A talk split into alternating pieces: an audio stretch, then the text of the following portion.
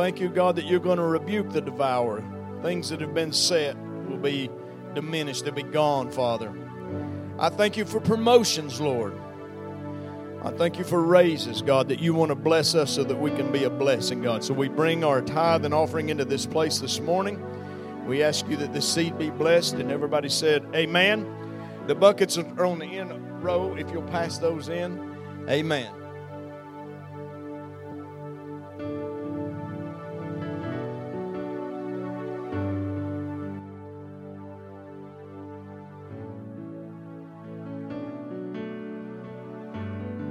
11 a.m. How everybody good? Hey, uh, before we kick off today, uh, a couple things. I'm going to ask uh, my brother Zion, uh, Zion, my brother Casey, that's my son Zion, my brother Casey to come up here. Uh, and I forgot to announce this at the 9 a.m., so I'm going to do it while I'm thinking about it. Who are you looking for? oh, the microphone right there, right there. Is your wife here? She is not. Kenley's sick. Kenley's sick because uh, I want to let them know there's a better side of what they'd be looking there at. Is. Uh, this is what you got.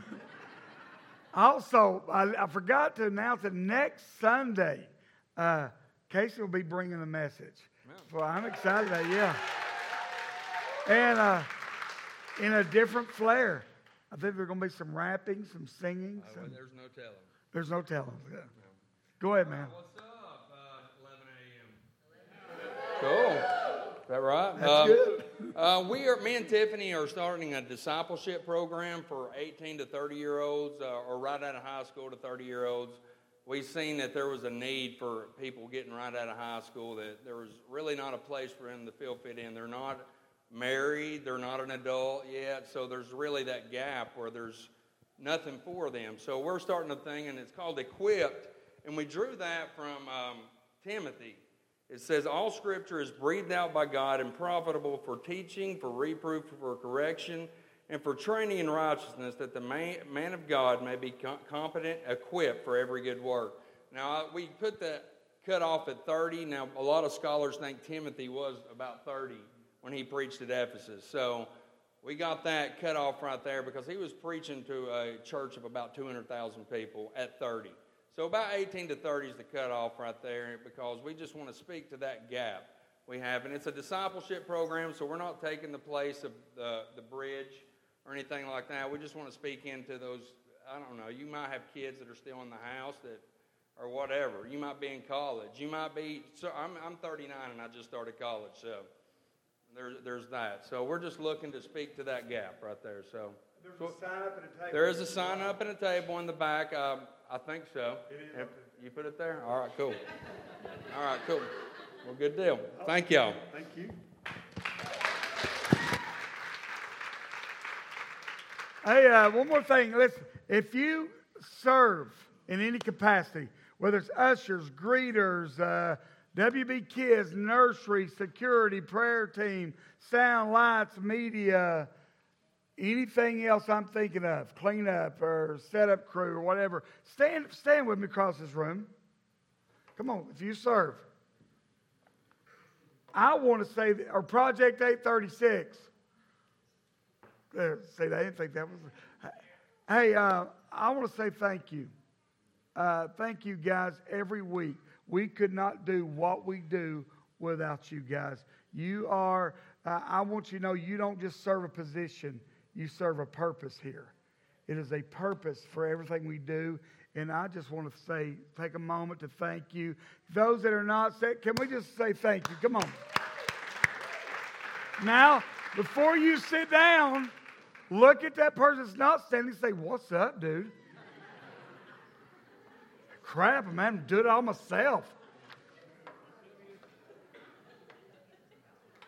Hey, uh, we are going to be, uh, we were going to do it next Sunday, but then someone told me in between services that that is actually Triple H's big uh, outing next Sunday, right? And so we're going to put it because we've got a lot of leadership that actually works with His Hands Outreach. And so we don't want to interfere with that. So I will be letting you know, but we're going to be having a dream team huddle in the next three or four weeks. It's going to be on a Sunday right after the 11 a.m. service. And we'll let you know. And I'm going to be sharing the vision for the rest of the year and going into 2020. So, with that being said, are y'all ready for the final message in our hostage series? Couple of, a little more excited. Uh, let's start the message. Let's just start off hot. Let's. I'm a wrestling fan. Anybody, that come on, it's okay. You're in the South, you can admit it. My wife, hold on a minute. They didn't understand me. I'm a wrestling fan. wrestling fan.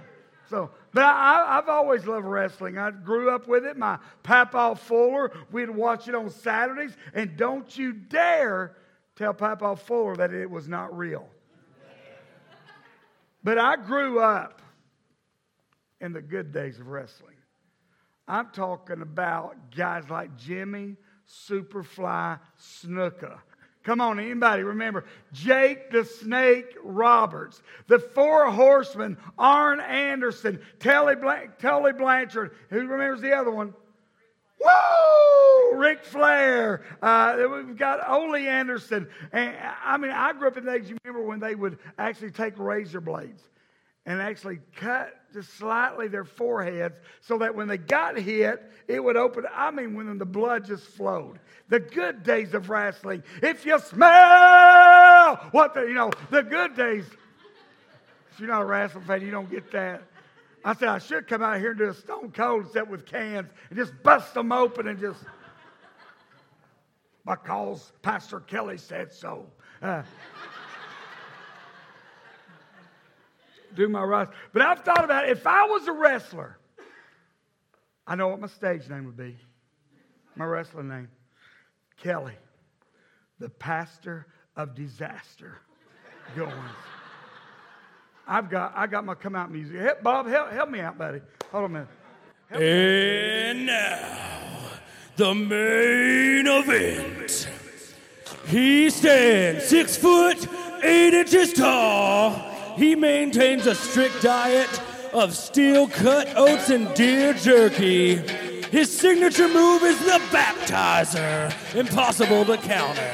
Your WBC and Kelly, the pastor of disaster, going.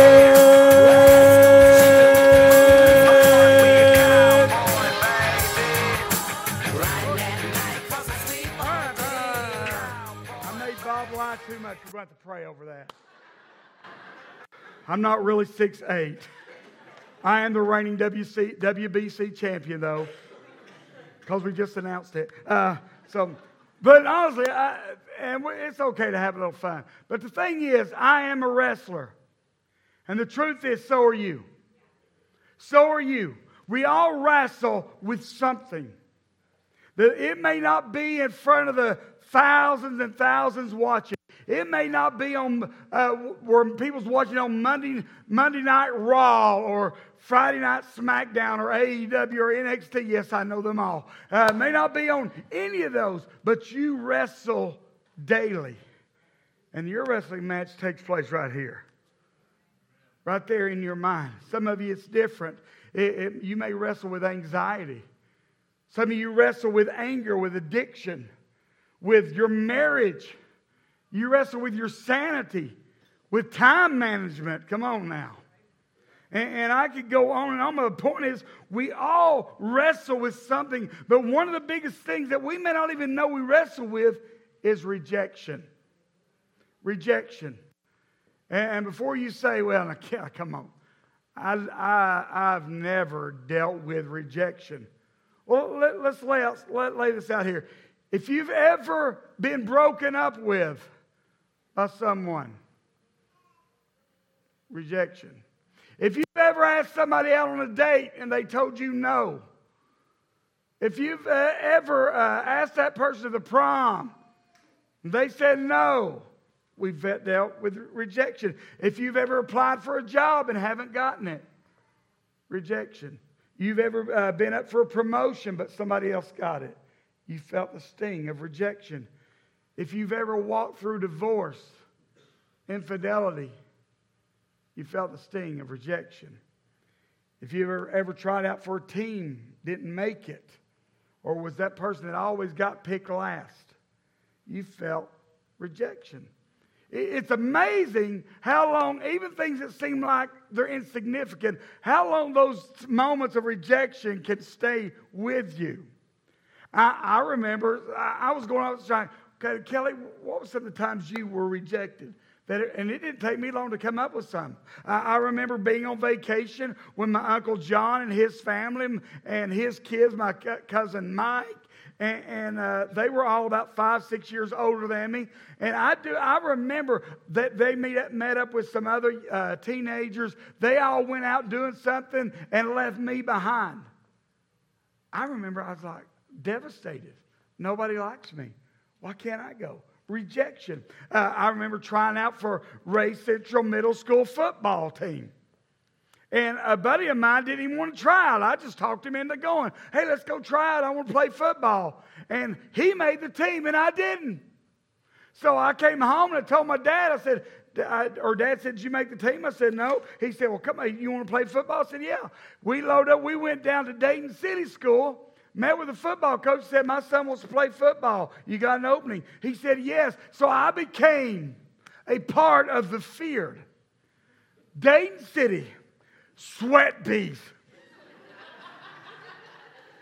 Doesn't it just invoke fear? Sweat bees. And one of my greatest memories was walking out of the field and starting with them that year and beating our rivals, RCES. I loved that.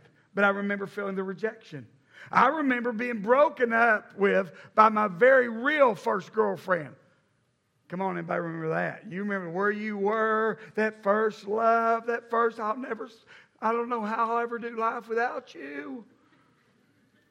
They break up with you, and you're like on the phone, hey, boo, what up? Or no, no, you up? Come on, little fishing. Uh, I, I remember going through my divorce and feeling the rejection. I, I remember after I went through my divorce, moving about 2,500 miles away to California. And the reason I, I, just, I was running basically what I was doing because uh, before my divorce, I, I, mean, I grew up in church. I, I, was an evangelist. I was doing some evangelizing, doing some singing, teaching, going around. And then when I walked through my divorce, I knew that divorce back then for a Church of God minister was death. You might have, you might as well have been a mass murderer. You know, in fact, in the Church of God, we, we were the, the only reason. No, I'm not going to say that. Never mind. I started to go out there on ledge, but I reeled myself back. My wife would be proud of me. Uh, but I did. And so I, I, I, went out there, and, and I remember when I moved back from there, when I moved back after about two years of living out there, had uh, long jet black hair uh, about halfway down my back, had four or five earrings in each ear. And uh, my brother Stephen was going to play, uh, do Teen Talent, playing the drums, asked me to go with him, uh, and it's a church event, to, to play keys for him. And uh, so I thought, yeah, I'll go with you. My mom's like, Kelly, you might not want to wear your earrings and stuff down there. And I was like, yeah, I do. And so, because I knew, I knew my place then was the failure, rejected. And if I was going to be rejected, at least I was going to let them know my presence was known. And I remember walking through the halls of that church and hearing people say, Isn't that Kelly going? So, didn't he used to be evangelist? Didn't he, you know, isn't that Pastor Ken's son? And I remember feeling the rejection. And the thing is, I say this because we're all wrestling with it in some capacity. Did, did, did, you know there's a wrestler in the Bible? In case you're wondering why we're talking about all this wrestling. Uh, there's one I want to look at in particular.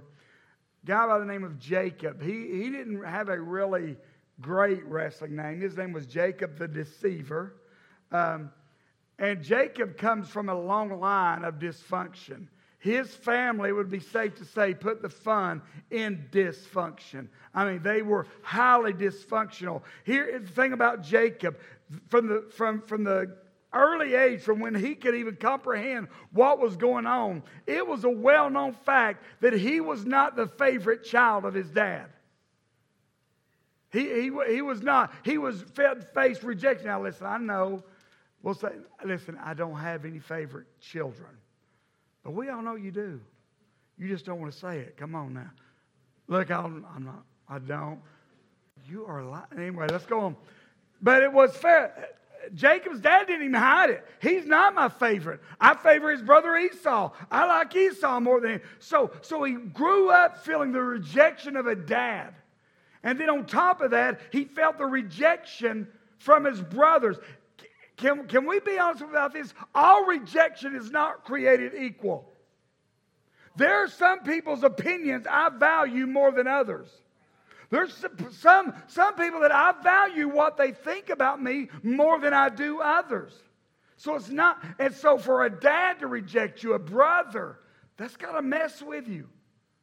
I mean, that's, that, that's got to be, that's just got to be some weight. And, and I mean, being a son myself, my dad's approval of me was very important. Even to this day, my, my brother's approval of me is important. I want them to be proud of me, but it can mess with you. In fact, that kind of rejection will even cause strain on other relationships. Because you're always thinking, if this person rejected me, it's just a matter of time before this person rejects me. And eventually, rejection will cause you to even stop trying. I'm telling you, it is a powerful thing. But, but here's the thing Jacob, because of some, his history with his brothers. Now, let, let me just go ahead and say Jacob was not a saint when he was growing up. He did some stuff that you, you would dislike him. But Jacob, because of things, he goes on the run. He leaves his home. He gets married. Uh, he has kids. Uh, and, and, but the thing is, because of his relationship, his strained relationship with his dad, being rejected by his dad and his brothers and his family, guess what? When he gets married, no family's there for his marriage. When his kids are born, grandparents aren't there to celebrate their grandkids coming in. Uh, when, when he has all this success, nobody there to say, Man, great job, son. You did all, I'm so proud of you. I always knew you would do great.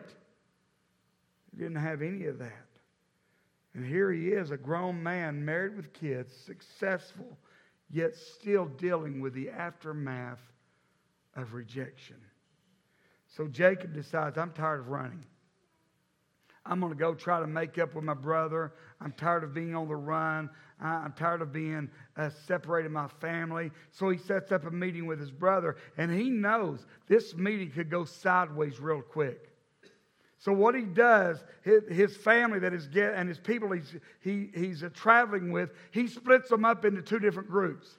And he sends one group in this direction, one group in another direction, because his thoughts are, well, if Esau is coming to kill us, if he gets this group, at least one part of my family will survive. And so when they split up, then he got Jacob the night before he, he goes out to meet his brother, Jacob sends his two wives, servants, and 11 sons across the river, and he stays behind. And that's where we pick up the story. Genesis chapter 32, starting with verse 24, says this So Jacob was left what? Jacob was left alone, and a man came and wrestled with him until dawn began to break. Let that sink in. Jacob was left alone and wrestled. Jacob was left alone and he wrestled. Here's what can I tell you there's a difference between you isolating yourself and God isolating you? Big difference. See, when we isolate ourselves, we, we, we put ourselves away from any, I mean, we don't want anybody else around. When God isolates us, He's doing it for a purpose. And if you're taking notes of this, sometimes God will use isolation for your transformation. Sometimes God will look, use you being alone, you thinking, I'm the only one, where's everybody else? So He can speak directly into you without interruption. Sometimes God will use isolation to get you to the point where you're like, God, you're my only hope. I, I got nobody else to look to but you. And there are times when he'll, he'll use isolation to produce that. Look at this. So Jacob was left alone, and a man came and wrestled with him until the dawn began to break. Who did David wrestle with? Come on, it's right up there. Who did he wrestle with? A man. A man. Who did he wrestle with? Come on, I'm gonna get you. I gotta get you. Who did he wrestle with? No, he did not. No, I'm joking. Yes, he wrestled with a man. He wrestled with a man until daybreak. Let's continue. Look at this. When the man saw that he would not win the match, he touched Jacob's hip, wrenched it out of its socket. Then the man said, Let me go, for the dawn is breaking. But Jacob said, I will not let you go until you bless me, or unless you bless me. What is your name? The man asked. He replied, Jacob. And he says, Your name will no longer be Jacob, the man told him. From now on, you will be called Israel, because what, what, what's this? You have wrestled with who? I thought he was wrestling with a man. I mean, isn't that what it said four verses ago? Jacob wrestled with a man until the breaking of dawn. But now says, because you have wrestled with God and with humans and have overcome. Here we are in verse 24. It says he's wrestling with a man. Four verses later, says he's wrestling with God. In verse 24, he thinks he's wrestling with one thing. But verse 28, he finds out he's been wrestling with something other than what he thought he was wrestling with. Here, here's my point about this God doesn't always show up looking like God. What you thought right here in verse 24 is pain, if you can hold on, if you can keep going, over here in verse 28, you're going to find out it was purpose. What you thought was a setback over here set, uh, to, to destroy you, if you will hang on, you're going to find out God was just setting you up. Come on. If you will just hang on, because God doesn't always show up looking like God. God doesn't always show up looking like we think He should show up. Come on, are you with me? I mean, be honest. We can all think of a time where one season of our life we thought, what is this? What's happening? But years later, we look back and we say, wow. Come on. How many had that one person you were dating? You thought you could not live without them. God, I need, get, I need this man. I need this woman. Blah blah. And then years later, you're like, "Whoa, thank you, Jesus." you knew what you were doing. But it gets more serious than that because there's times in our life when we're going through pain, we're going through something. But if we can just hang on, what we thought was man, what we thought was the natural, we're going to find out now God was in it all along. I'm telling you, God doesn't always show up looking like God. I said, because we're, we're big about, man, God opened this door. Oh, let's praise God for the open doors. I believe God opens doors. And I believe we should praise Him when God opens doors. But the same God we're praising when He opens doors, we ought to also praise Him when He's closing doors. Come on, because sometimes God will close a door to keep you from doing something so stupid that'll screw up your life forever. I'm telling you, God doesn't always show up looking like God. Let's look at verse 28 again said, Your name will no longer be Jacob, the man told him. From now on, you will be called Israel because you have wrestled with God and with what? Humans. And have overcome. Anybody in this story remember anybody else being there besides Jacob and God? So, what does it mean you've wrestled with God and with humans and overcome? Who's the other person that he's been wrestling with? Himself. Himself. I think Jacob's biggest battle was God, this is what I've been told. I'm a deceiver. I'm no good. This is what I've been told I'd be. And you're telling me that I can be something different. You see, I believe God, the wrestling match, God was trying to pull Jacob into his future, future. But but that's that, you know, we've all got that self-destructive part of us that keeps pulling us back to the old us, to the old ways. And I believe his match was with himself. And God is trying to pull, pull us into his plan, us into a new future. He's trying to pull us. And then our addiction keeps pulling us back. Our worry, our anxiety, our anger, come on, our hurts, our failures, our fears, our doubts, our failures, they keep pulling us. And we wrestle. We wrestle. And all those things, all they're trying to do is keep you from stepping into who God created you to be. I'm telling you, look how determined Jacob is, though. Then the man said, Let me go, for the dawn is breaking. Remember, I, I mean, Jacob is wrestling. He's wrestling hard. So for the man knocked uh, Jacob's hip out of socket, but he still refuses to let go. He still refuses to tap out. But Jacob said, I'm not letting you go unless you bless me. In other words, I'm not letting you go until something changes. The Bible says that they wrestled, in the words of Lionel Richie, all night long they wrestled. I mean, it was, he's like, I'm not going to let, no, no, no. I'm not letting you go until I'm no longer the man that everybody told me I was, but I am who you say I am. He wrestled. I believe there's a great lesson to be learned here. But if I'm honest, I know what it's like to get tired of my faith walk. I know what it's like to get weary in my faith. Come on, anybody, anybody relate?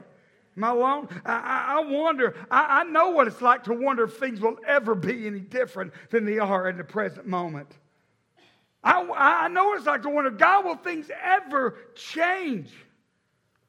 But I'm telling you, if we will get the attitude of Jacob, I'm not letting go unless you bless me. Unless something changes, I'm not letting go. You know what I find interesting about what Jacob said? He said, I'm not letting go until you bless me or unless you bless me. What's interesting, if you know Jacob's life, Jacob had a pretty good life.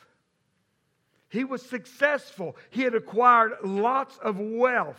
He, he was married. He had, he had uh, kids, grand. He, I, I mean, he was doing well for himself. But he says, I won't let go unless you bless me. So, what was Jacob wanting? Here's what I think Jacob's request wasn't to get something, Jacob's request was to become someone. Someone. Jacob had Jacob had accomplished enough, had enough success to know this there is never enough. There's never enough. See, see there, there was still a wound inside Jacob that no matter how successful he was, no matter how much he acquired, no matter what he did, nothing could heal that wound. The, the wounds in him shaped him into a version of himself that he did not like. Don't raise your hand, but anybody know that feeling? Where the wounds of your past, hurts from your past, things from your past, when you look in the mirror, you don't like what that has shaped you into. I know what it's like. Jacob made a decision that night I'm not about to let my past determine my future. I'm not going, about to allow what's been done to me to determine who I can become. I'm telling you, there are some things we got to understand. If we're going to experience the breakthrough that Jacob experienced, there's some things we need to know about rejection. The first one is this rejection can be a result of someone's vision, not your value. It's usually a vision problem in somebody else, not your value. A lot of times, here's what I'm saying a lot of times the issue is not you and I. A lot of times the issue is what other people see, how they see it. Here's what you need to know. Here's what is a fact and what is true. You were created in the image of God, you were created by God. He placed such a high value on you. He thought you were so valuable that He sent what was most valuable to Him to this earth to die for you and I. Never question your value. It's people's vision. It's not the, that, that's where rejection comes. Some of you have been made to feel less than, made to feel worthless. And it's not because of your value, it's because you've been allowing the wrong people to tell you your value. Come on. I'm telling you, when we give people the power to assign value to us, we give over to them the power and authority that can only, it should only come from God. People should never assign their value. I'm telling you, it should not be on them. We, we had this discussion. Well, no, I'm not getting into that because I want to make sure I stay, be uh, conscious of your time. The one who created us is the only one that can tell us what we're worth the Creator. I tell you, don't let anybody's poor vision determine your value. Number two, rejection can be a result of others' issues, not yours.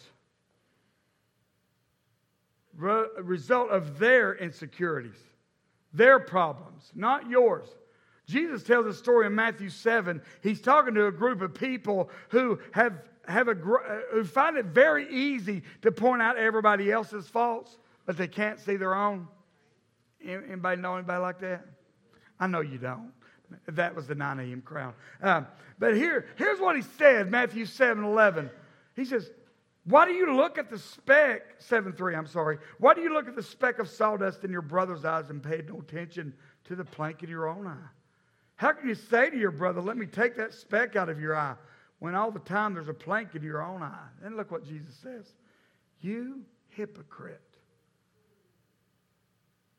Hypocrite. Take the plank out of your own eye first. Then you'll be able to see clearly to remove the speck from your brother's eyes. There are times when the people that are pointing the finger at you, the people that are telling you all the bad things about you, the people that are reject you, it's not as a result of your speck, but their plank. The plank they're walking around with, which results also in vision. Vision. I'm telling you, sometimes the, the insecurities, the problems, the attitude, it's not your issue, it's the plank in their eye. And third, I know this to be fact God can use uh, rejection for your redirection. Um, I grew up in a very musical family. Grew up playing uh, in church my whole life.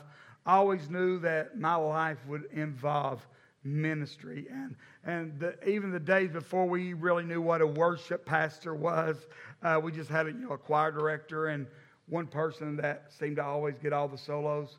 Anybody remember those days?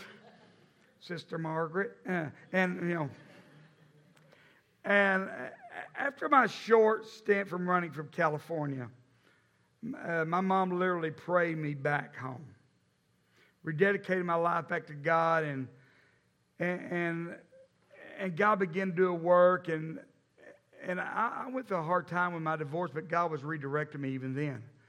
But we came here after Denise and I got married and had worked at another church for about 12 years. Uh, we came here to work for my dad as worship pastor and, and uh, youth pastors.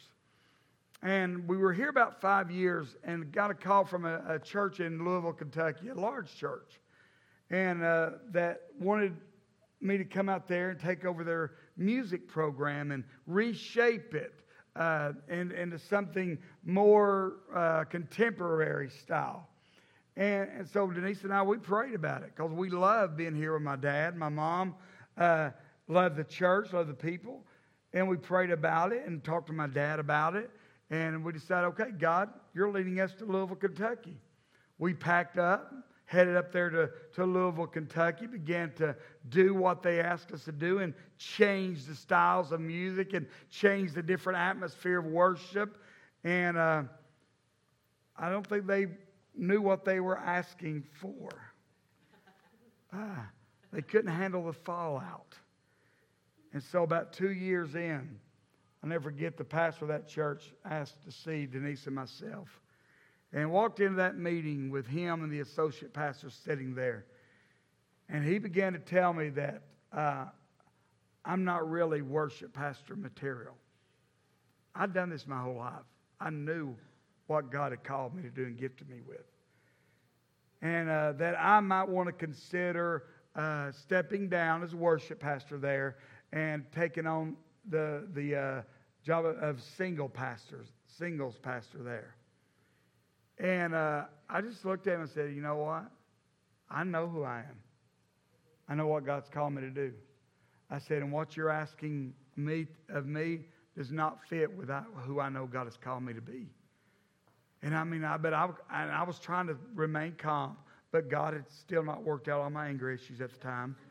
Um, so, but everything within me just, uh, this is me being honest. Is that all right? I wanted to cry, climb across that desk and just punch him right in the face. But then I thought, well, then Denise will have to bail you out of jail before we go back home to Tennessee. And if I don't have a job, can't afford that. So let's. so, and, uh, but I, I, I said, that. I said, listen, what you're trying to do to me is what Saul tried to do to David when David went to fight the Goliath. And Saul said, Here, take my armor, put this on you. And David said, That's not meant for me. I've got to use what God has given me. And he still couldn't see where I was coming from. So Denise and I said, okay, it's probably best for us to leave. I left there feeling rejected, like, God, I failed. I failed. We, we, we picked up, moved our family to Louisville, Kentucky. And that at that time didn't even have a good football team. Now, granted, neither do we right now, but so. Although we did win yesterday. And uh, left there feeling rejected and failure, not knowing. And he said, What are we going to do? I said, I have no clue. Let's go back. We'll live with mom and dad for a little while until we can figure out what we're going to do.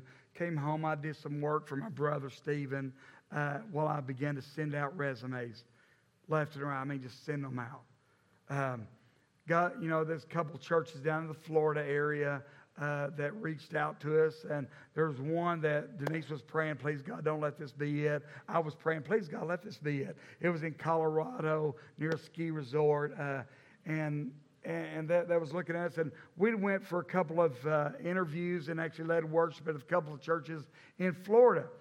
And on our way back from Florida, we, we nothing ever really hit. We're like, God, what's going on? I don't know what you're doing in my life right now. And, I, and I've got a family to take care of. And this is all I know. Uh, I sure don't want to go back and work for my brother Stephen. Anyway, let's go on. Uh, so, yeah. And uh, so on our way back, I, I, received a call from someone I known years ago. Found out we were looking uh, for a worship pastor position. And he said, Kelly, won't you, won't you swing by here? We've got rehearsal on Wednesday nights. You guys are coming back through, swing by here. Denise and I, we didn't even have to rehearse. When we walked through the doors, it's like, oh, we're home. We proceeded to work with their team and their band for, uh, for worship and went out to eat with them. And Denise and I knew we don't even, we, we know, but we didn't say nothing, playing hard to get, you know. And uh, pastor called us the next day and says, Guys, we, we want you guys. We feel like this is where God is calling you.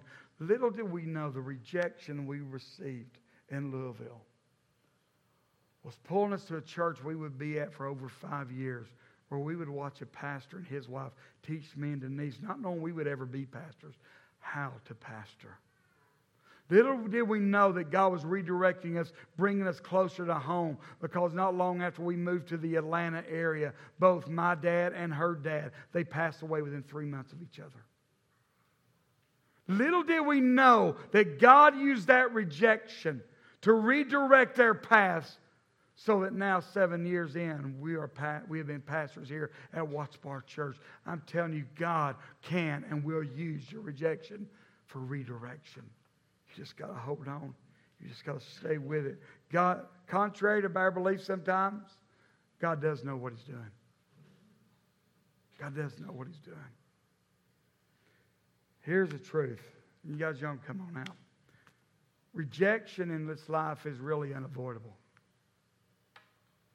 The only way to really not face rejection is to build up such a guard where you don't let anybody in. Nobody close to you. And I think that's what's happened to some of us. It's unavoidable. Jesus himself was rejected. You, you realize that, right? If Jesus, the perfect Son of God, faced rejection, what makes us think we're going to avoid it? I mean, you look at long before Jesus ever even came on the scene, this was what was said about him in Isaiah. Says Jesus, he was despised and rejected by mankind. They're prophesying what's going to happen to him. And then Jesus says this about himself.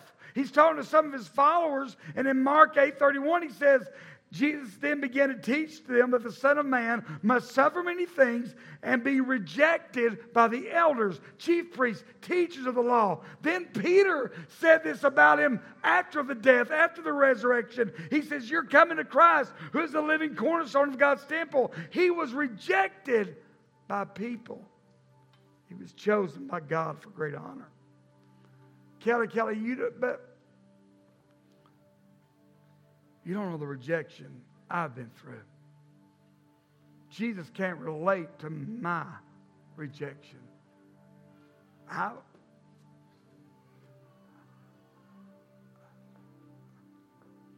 I, I would argue this that he knows a lot about rejection. The person here that's been told you were you weren't planned Mom and dad really didn't want you. Dad didn't really want you. You weren't planned. I believe Jesus knew that. Joseph, when he found out his bride to be Mary's pregnant, I don't want this. It's not what I want. He tries to send Mary away. It took an angel literally visiting Joseph to say, No, stay in place where you're at. I think Jesus knows a lot about that type of rejection. What about family? John 4 records that says this Jesus' own brothers didn't believe in him. In fact, Mark 3 talks about a time when his brothers, his family, heard about Jesus, what he was doing. And it says, I'm telling you, it says they came looking for him to take him because they thought he had lost his mind. Luke 4 records that his hometown rejected him. What about rejected by a parent later in life? I think Jesus can relate to that too. Remember when Jesus was on the cross? And the Bible says that because of our sin that was thrown upon his son Jesus, that God turned away from him, rejected him. And Jesus made this statement My God, my God, why have you forsaken me? That is the one and only time in the Bible that Jesus doesn't refer to God as Father. Only time.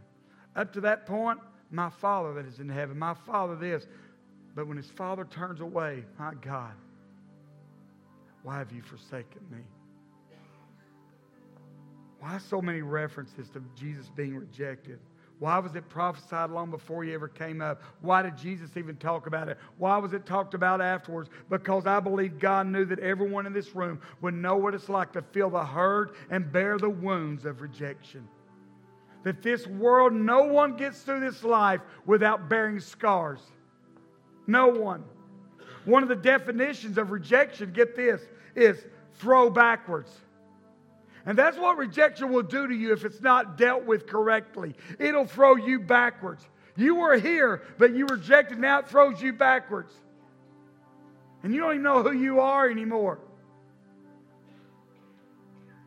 We talked about this a few weeks ago soul wounds. Soul wounds. Soul wounds that just get in your soul, grip your soul. And that's exactly what rejection can produce.